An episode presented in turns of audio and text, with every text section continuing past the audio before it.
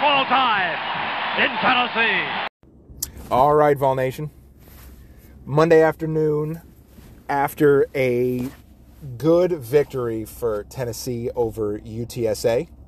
Jason here with you uh, at the VFL show on X or Twitter or whatever the hell we call it nowadays. Um, 45 14, Tennessee defeating UTSA Saturday uh, afternoon, evening at Neyland Stadium.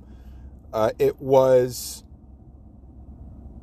you know, uh, a, lot of good, a lot of, you know, and of course some not uh, to take away from what had happened. The first half was was you know fantastic for Tennessee, uh, you know for the most part, um, being able to take a thirty-one nothing halftime lead into into the locker room. But you can't really talk about this game without being able to talk about what Joe Milton did first play, uh, 81 yard touchdown run uh, on uh, on the keeper. Uh, that you know Joe Joe did that all by himself, and he was able to beat the entire uh, Roadrunner defense and and make it seven nothing. And so, if anybody listens or has listened, there has been talk on this podcast about Joe Milton being able to run more and needing to run more. I mean, the guy is 6'5", 250, and you see what happens when he get, when he scampers to the end zone. Most people can't catch him, and we hadn't really seen a lot of that. I, I don't I don't know if that's just because Joe is not reading what the defense has given him, or, or he's being told to not run, or it just hasn't been there. But uh, I mean, uh, it it really has been. It has been there. He's just not really been doing it. But for whatever reason, um, he hadn't done it really in, until that point, and so that was kind of like a big, "Hey, shut up! I can I can run. Everybody, chill out." Now he did rush for I think 90 yards on the day or something like that, but most of it was on that one run. So, you, you know, you, you take from that what you will. Um, uh, Tennessee looked good first quarter, uh, and for most of the second quarter, they were pretty much doing whatever they wanted to. Um, the backup quarterback for UTSA, um, what Mar Marburger or something like that. I mean, he was he was he was in because Frank Harris wasn't able to play. He wasn't any good, and, and that led to UTSA switching quarterbacks at halftime. And their their backup, their third string quarterback is actually better than their backup quarterback, and and probably you know can can do a lot of things for them in the future once Frank Harris moves on uh, from school. But I liked the game plan uh, for Tennessee. They were much more sound offensively and defensively, and, and you know they weren't penalized like they were against Florida. Um, and there's a lot to say, uh, you know, about that because, you know, UTSA and Jeff Traylor have been together for four years. Um, he is our head coach, and they've won two conference championships in a row. It is Conference USA, and I understand that a lot of people who are SEC and, and you know ACC and Big Ten and Big Twelve football fans really don't really understand. Um, you know about these lower tier conferences. Like for example, you know me and my family are from from out west. Um, I was born in Las Vegas and I lived there for 30 years, and so before I ever went to Neyland Stadium and knew anything about Tennessee culture, I was a uh, UNLV fan, uh, being from Las Vegas, and I can tell you something about Mountain West and, and, and Conference USA and WAC when the WAC was around, and and Sun Belt and MAC and and you know Big West conferences like this um, in football and basketball are a lot better than people think and give credit for, and I, I'm in no way, shape, or form comparing them to SEC football because being in the SEC and watching SEC games is kind of like watching NFL games compared to watching college games. Uh, the SEC is uh, in its own in its own league, and I know that a lot of folks believe that the SEC is down this year because you see what the Pac-12 is doing in their last year uh, of of existence the way it is and you see what other conferences are doing, and, and the SEC is kind of off to a little bit of a sluggish start. I think that will obviously pick up and change. But the SEC is big boy, it's big boy country. Uh, no question about it. And with that being said, if Joe Milton is not able to compete in big boy country, he's not really going to be able to do, you know, what a lot of fans think that he can do for Tennessee. Um, there was a scare for Joe Milton uh, late in the second half. Uh, he went down and he bent his leg bent in a really uncomfortable way to look at. I, I mean, I couldn't even really even imagine going through that. But he went down, and from that point, he was not the same quarterback. Um, I think he had like a one for eight stretch, and he missed like a whole bunch of passes in a row. It, it was it was all a part of a third quarter for Tennessee that was not pretty and it allowed UTSA to get their only points of the game uh, on back-to-back drives, being able to put touchdowns on the board with the third-string quarterback. His name eludes me, but it really doesn't matter, uh, to be honest with you. Um, and I don't, I don't mean to be, you know, it doesn't mean that he's not any good. I just, that's not really part of the story. The story is, is that Joe was not the same, and the defense and offense, the team and just in general came out looking like they were asleep from halftime. And I don't really think that that's um, that's not good. It's not good when your when your head coach has to hype you up during the game, right? Because you could see, like I saw it on TV, and I, I'm sure I don't know. It depends on what side of the stadium of Neyland Stadium you sit on, because Heupel is in front of those curtains uh, when they call plays. So, like for instance, our seats um, when me and my brother-in-law go to Neyland, which will we we will be there Friday night, um, and at the game Saturday, and I'll explain a little bit more about that later on. But if you're on the st- side of the stadium that we are on, you can't really see Josh Heupel a lot because uh, he's behind the curtains.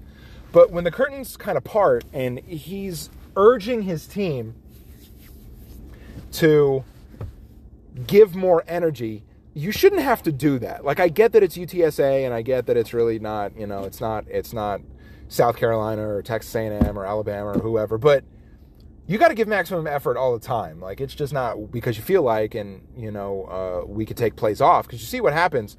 Uh, Austin Peay took plays off, was looking ahead clearly, and then in the game that they were looking ahead to, the Florida game, came out and laid an egg. So, and then and then in the UTSA game, first half great, third quarter kind of crappy, and then get it, you know, getting it back on track in the fourth quarter. So let me make this point. Everybody got scared, or a lot of people got scared, I will say, when Joe Milton went down. What are people so the the the Joe naysayers, which is not me, I feel like Joe should take every snap that means anything for Tennessee this year, unless he's hurt. Because Nico is just not ready yet, in my opinion, and I don't think that the team needs to go there at this point. But playing the other side here, okay, what are the Joe Nace or, or the uh, the Nico promoters? What are they worried about if Joe gets hurt, right? Because then you put Nico in. But you see, when Nico comes in, and the couple of possessions that he was a part of, he just kind of didn't look ready. And I know it's a small sample, it's a small sample size. Like against Austin Peay, it should have been a huge sample size. Like you should have got Nico like second half, like the whole half, like or at least the whole fourth quarter, something like that.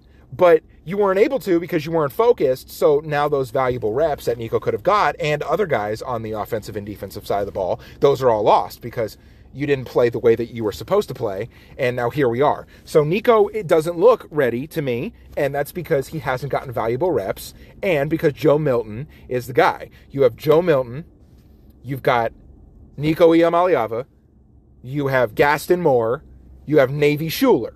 Okay, Who out of those guys do you want snapping the ball or, or taking snaps?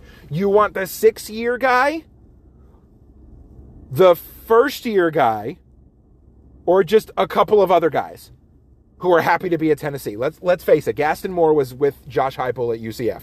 He is happy to be at Tennessee with Josh Heupel.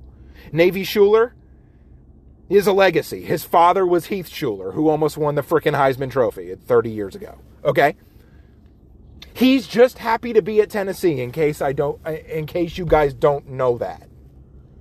So your choices are Joe Milton, sixth year, which there's a whole nother side of Joe Milton being in college for six years and still being what Joe Milton is, okay? There's six years of Joe Milton, or there's a couple months of Nico. Which one do you people want? That's for the Nico promoters, which I am not one of. I like Nico. The best player or second best in the class of, of 2023 is going to be the guy next year. Look, he's going to be the guy next year. So he will have his time. Joe Milton is not Hendon Hooker. Stop thinking that he is. Joe Milton is Joe Milton. Joe Milton gives his all for Tennessee. Is he is is is he as bright and smart as Hendon Hooker under center or you know in you know in in the shotgun or, or, or wherever? No. He's bright and smart, but he's not Hendon Hooker. People, all right? You've you've if Joe Milton leads you to 8 or 9 wins, be happy with that because that's that's the the ceiling. That's what Joe is going to give you. If you put Nico in there, I don't know if you make it to a bowl game. I'll be real honest with you, and you already have three wins. All right. If you put Nico in there, where are you? Where are your other wins? It's not South Carolina. It's not Texas A&M. It's not Alabama. It's probably not Kentucky. So UConn. Do you get Missouri? I don't know. They're 4 0 and they're ranked. And the game is in Columbia this year. And then you got Vandy. Do you get to six wins with Nico? Do you get to six wins with Joe? In fact, with Joe, you probably get to eight. Spoiled or not? Now, this fan base, now I haven't been a part of this fan base for a long, long time, so correct me, please. But it's been a long time before last year that this fan base had anything to cheer about consistently. Don't throw it away. Don't piss on it, all right? Eight or nine wins after an 11 year win total from 2022 and Josh Heupel's third year, eight or nine wins is is perfectly acceptable. That still gets you somewhere near New Year's Day or Eve bowl, bowl game because there are so many. Like the Orange Bowl was December 30th. I mean, the SEC has enough bowl ties to where they will get Tennessee at eight wins or nine wins will get a bowl somewhere near heading toward New Year's. And uh, so what if it's some bowl in Florida or whatever other bowl? You have to accept, and I know it might be a lot easier for, for people like me to accept this, but let me just say I am invested in this in this in this university. I do I, I am becoming as invested as everybody else.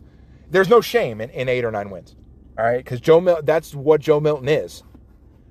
But it's kind of like my comp, you know, it's kind of like what, you know, a lot of people are saying, you know, about Kamal Hadden. Like, yeah, he probably should be replaced, but he's a fifth year senior and his backup is a freshman so if you're going to get three quarters effort from Kamal Hadden, are you going to get more than that from a freshman? And not just effort, but ability to make the plays. And so that's something that you got to think about with Joe, too. That's my Joe Milton rant. Uh, I think that we all just got to kind of hang tight uh, with Joe because um, he's the best option right now. And if he gets hurt, I think that Tennessee is in a world of trouble because Nico will be the guy, but Nico is not the guy yet. So plenty of time for that. With the 45 to 14 win, Tennessee is now 3 and 1. This upcoming week is going to be very, very, very important in preparation for South Carolina. So, um, I will talk more about South Carolina Friday. Um,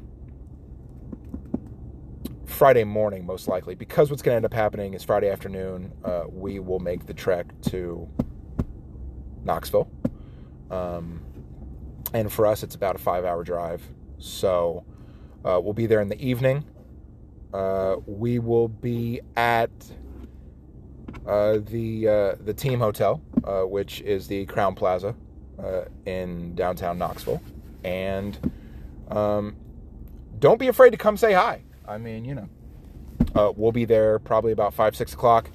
then we're going to go get to buy you know, a bite to eat. full disclosure: Calhoun's on the river is amazing.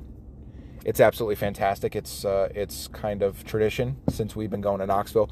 This is this will be my fifth visit, well sixth if you're including the spring game last year. It'll be my fifth game, sixth visit uh, to Knoxville. Uh, so I mean the schedule is, is pretty much that. So I mean uh, about six o'clock there uh, around there we'll be at the Crowne Plaza Knoxville uh, in the lobby.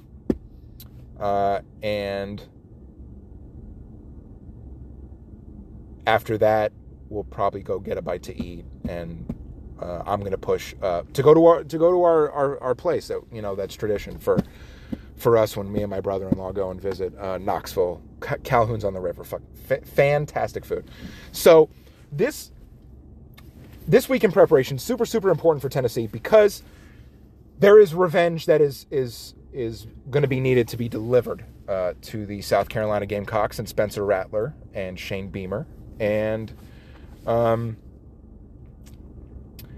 I guess you know what? Let's just let's save save a lot of that for Friday. Um, you know, in kind of a roundabout way, it'll be under the lights, 7:30 uh, Saturday night in, in Neyland Stadium. Uh, there hasn't been an announcement on what the uniform or the uh, crowd uh, plan is in terms of what every what everybody on the field and off is going to wear.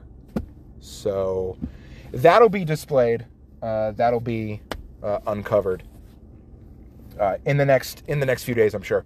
So at the VFL show, um, on Twitter, X, whatever you want to call it, I've got a lot to say, and I'm gonna I've got a lot to say about South Carolina, and uh, we'll talk we'll talk later in the week about that. I'm gonna collect my words and. Um, lots of stuff going on there. Uh, be sure and subscribe uh, on whatever listening platform that you do listen to our show. I'm working on getting the show on Apple. It's it, Apple is being kind of difficult right now, but we're pretty much on on others. Uh, Spotify. Um, there's also Google Podcasts.